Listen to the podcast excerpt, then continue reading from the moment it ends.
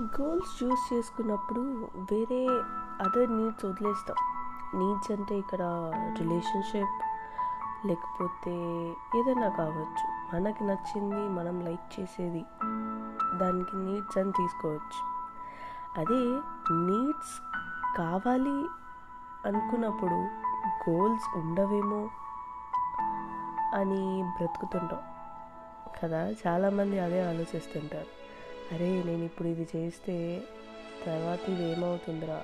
నా ప్యాషన్ నా గోల్ నా ఎయిమ్ దీనికి ఏమో అడ్డం వస్తుందేమో అని ఆలోచిస్తుంటారు.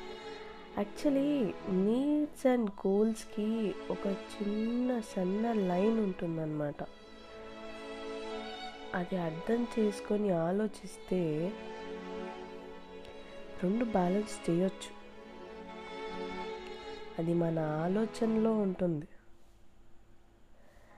ఒకటి కోసం ఇంకొకటి ఇగ్నోర్ చేసిన లాస్ట్కి బాధపడేది నువ్వే.